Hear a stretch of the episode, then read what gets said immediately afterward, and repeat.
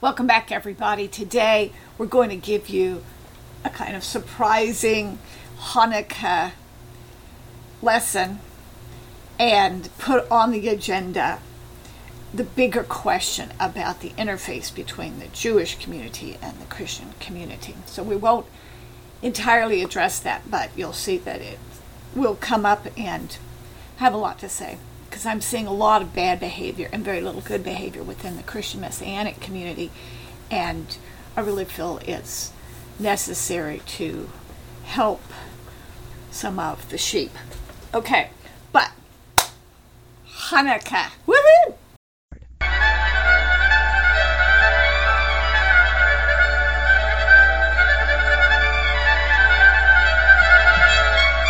Once again, we're going to bring you greetings for Hanukkah, the feast of dedication, we would say, drawing from John 10, where we see that Jesus went to the temple on the feast of dedication. And oh gosh, I just so love talking with you. I wish I would hear from you. Okay? All right. So I think in Hebrew, one would say Hanukkah Sameach. Okay, but anyway, happy Hanukkah. So, this is also called the Feast of Dedication, and I am not going to give you a reference in Exodus or Leviticus because, unlike the other seven feasts of Israel, this one wasn't commanded in the Torah, but rather comes out of the history and in Protestant English Bibles that have the Apocrypha, you're going to find First and Second Maccabees, and maybe also uh, Third and Fourth Maccabees, which retell the same story. So, in the intertestamental times, Israel was ruled by the Greek Seleucid Empire, and there were several rulers named Antiochus or Antiochus, depending on how you prefer to pronounce that. And they were imposing Greek standards and not permitting what we would call freedom of religion. So, from the Greek perspective, probably they would have said these guys are rebellious, they're not up to standards of reason. But from the Jewish perspective, or the Israelite perspective, they would say they're not permitting us to worship our God. And our God is supra rational, right? So we offer bullocks and doves, but not pigs, because God said so. Th- this part of the conversation is not at issue. And so there was a family Matayahu, who was Maccabee, anyway, a priest, and his sons refused to offer Greek sacrifices, which was what they were being forced to do, and uh, led a rebellion. And so, from the Israeli perspective, their national spirit and religion and culture were at issue. They were being ruled tyrannically and so a very small group of men, Maccabee means hammer, were able to throw off the world ruler of the time. So very much like the story of Esther, and actually very much like the story of the end times. so God's rule prevails, righteousness prevails. Now, the uh, temple had been desecrated because Antiochus had sacrificed a pig in the temple.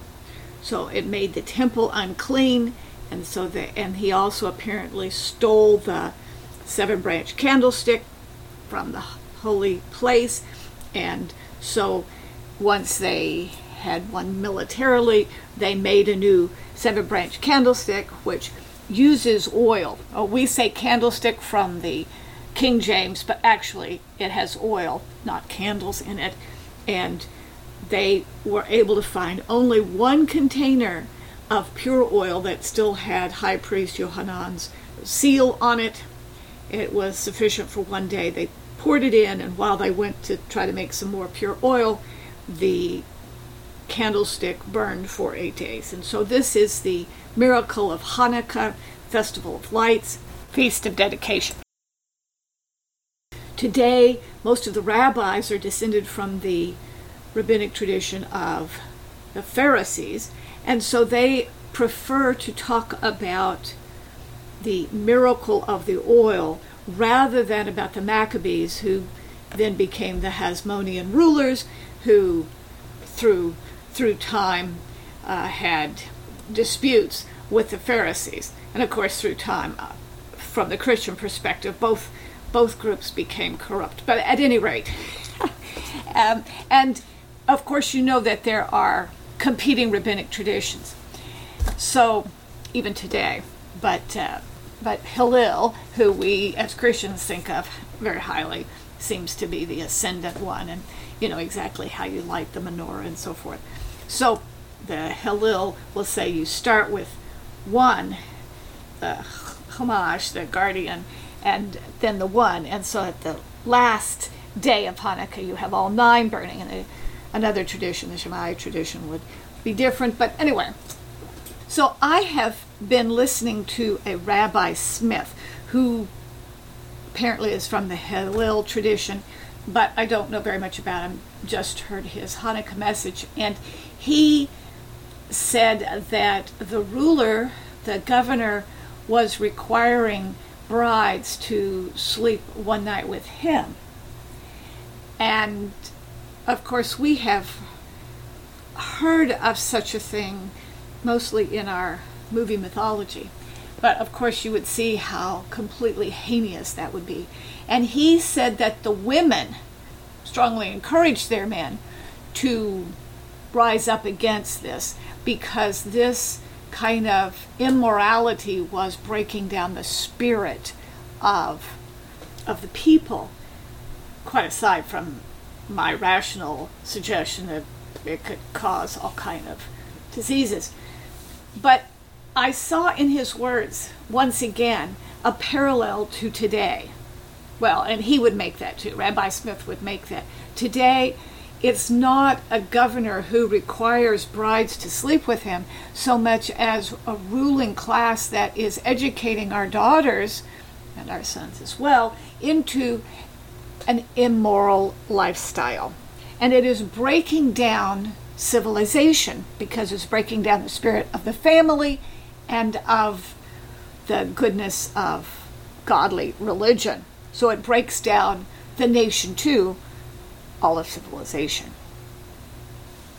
And so this puts a greater wonder and meaning for us as Christians today into the Hanukkah story. It's not simply about freedom. It's not simply about the survival of the Jewish people, but it's about the the survival of godliness and civilization, which is exactly what we are facing today. We're facing a worldwide empire that's not permitting freedom of religion and specifically is going after anything godly and righteous and good. Self governance, even self governance, because they're trying to get us addicted either to substances or to porn self governance, family governments, congregational government, and righteous and fair, just government, civil government. So Hanukkah speaks to that specifically, that God knows us. And just as the Jews of that time wanted pure anointing oil, we also should seek the purity of Holy Spirit and not accept an, a kind of adulterated lifestyle or religion. So, this is the first point that Hanukkah is a feast of dedication, but it's also the story of God meeting us in that place and bringing light in the darkness and victory for godliness. Hallelujah. Secondly, Rabbi Smith wanted to talk about how non Jews might celebrate feasts of Israel. You can find what he says on YouTube. But this is, to me, a great step forward in our conversation about how Jews and Christians and how Messianic people could interface. And I would like to discuss that in a separate episode. But I think it's a wonderful perspective, Jewish perspective, and I think it informs our Christian perspective. He says that all people have a covenant in Noah, and not all people have covenant in Moses. So the, the Jewish people are responsible for details of the Mosaic covenant, but all people are invited into the righteous ways because they're in the Noahic covenant. And so he, unlike some of some Jews, would have no problem with Christians studying or even celebrating a feast like Hanukkah. He wouldn't suggest that we have to, or maybe uh, he didn't talk about doing the blessing, you know. So the father and the family, the Jewish family, is going to say the blessings.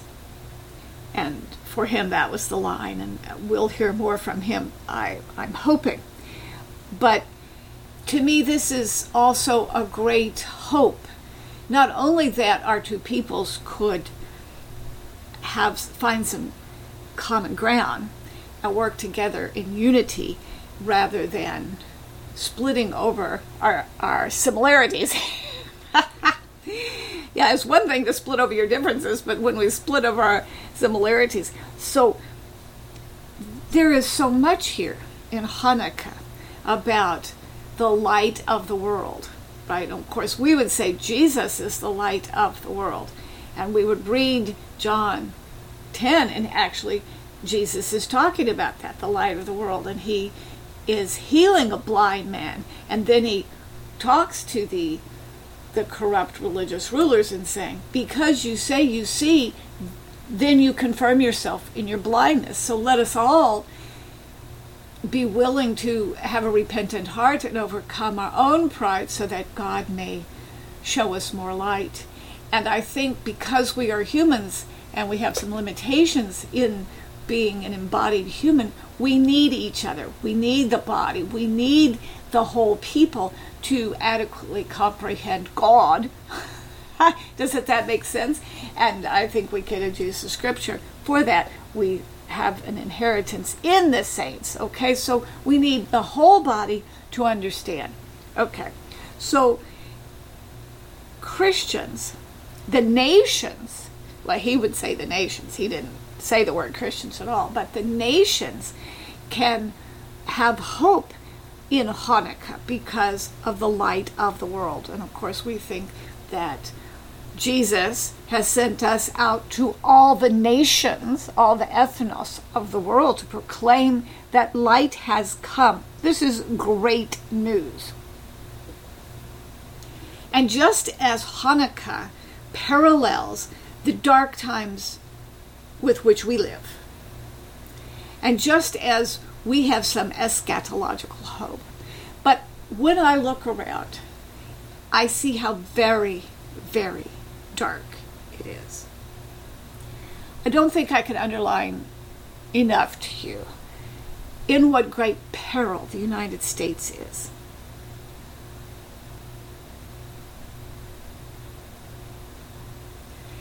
We can see all around us corrupt politicians.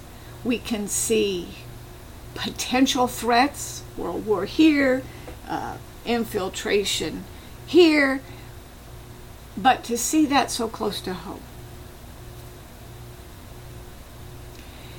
And then, without any of that, just in usual business, I am so often so very disappointed at the refusal of other people to keep their agreements.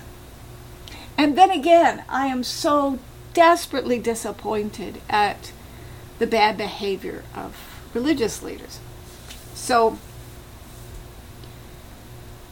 one could be very down. But then I saw this this great news, this light that has dawned for us.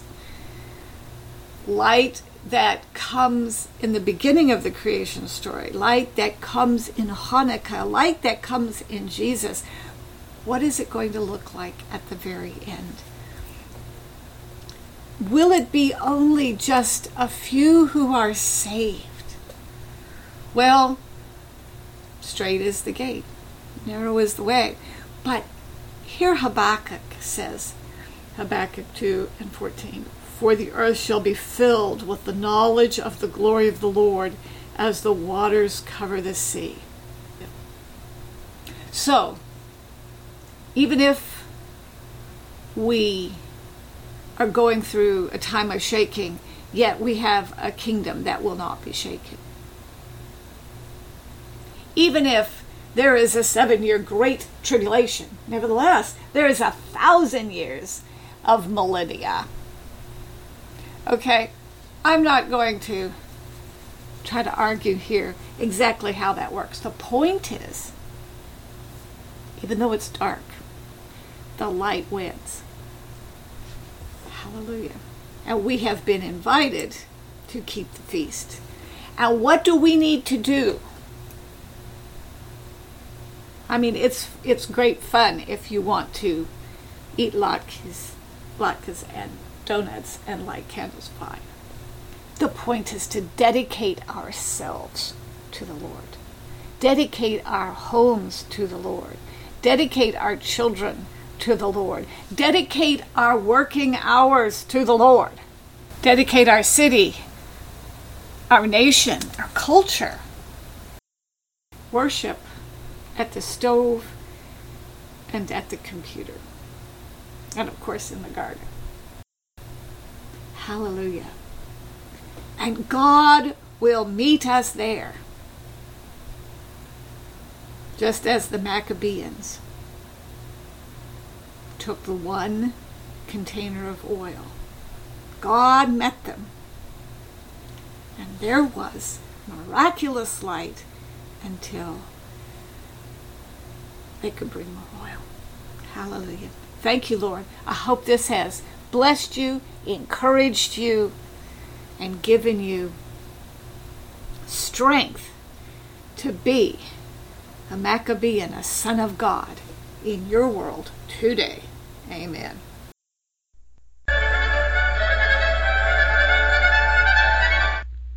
A couple of thoughts. Well, I find it very refreshing that Rabbi Smith sees that all people have, at least potentially, a covenant in Noah. From the Christian perspective, we would say that God has always reached out to people from the Garden of Eden to Noah to Moses and Solomon prayed for all nations. And certainly in Jesus, it has been clearly shown God reaching out. But we should accept that for ourselves. This is the gospel. This is the good news that that God loves all people and each individual and we are called into covenant with Lord. So let me take this opportunity to say, this is all great news, but let's adopt it for ourselves. And we do that. I'm sure that if you have persisted this long, it's very likely that you know, but I will just use Romans 10. So believe in your heart that God raised Jesus from the dead and make Jesus your Lord by confessing that. Say, Lord, I repent of my sins. I recognize you as Lord, and I receive your gift of grace. Do that, mean it in your heart. Pray that, mean it in your heart, and you will be saved. You will be regenerated, and you will know it. and also, the second thought is actually, it parallels this thought. As I was discussing this with some people this morning, what they found most interesting was when I said that the the Maccabeans dedicated themselves to God, and you know, in this case, they dedicated the temple and were doing their best to follow the law that, as they understood it. And God reached down to them and partnered with them and gave them more power than they could have because they had one day of oil, but God partnered with them to make the other seven for the whole eight days. I can't help but say new life. okay. So this is a really wonderful picture. So it is a picture of salvation. God has reached down to us and we are asked to make a response. But also, this is the pattern of growth that we are given great callings and great assignments and so forth, and we make the response of doing something, but we depend upon God's ability to do it. In, oh, I forgot exactly where I was reading in the Bible, but I was reading the Passion Translation, and it said, In Jesus' fulfillment, we are fulfilled. I thought that was so wonderful. So, from the perspective of, you know, so many Christians are working, working, working, but they don't have an adequate understanding of the empowerment of the miraculous power of God. And then others focus so much on the miraculous power of God, they fail to do things, right? So if you want to have a job, pray, find out what job you should have, but go and put in an application, right? Go and dress up and go to the interview. And if God is telling you to, you know, have a business, do that business, but continue to hear from the Lord the wisdom on how to proceed with that that's great. It's a great model for us that the Maccabeans put the oil in the in the menorah and the seven branch candlestick in the, uh, second temple, but God partnered with them to get over the finish line, as it were, and to have the eight days. And from the perspective of someone who is more mature and who has followed sonship for a long time and has tried and worked and believed and yet sometimes finds frustration in the limitedness of mortal being, we find our fulfillment in the fulfillment of Jesus the Christ, Yeshua HaMashiach, for he has done it right. He has said, It is finished. And we have faith in that. And He will.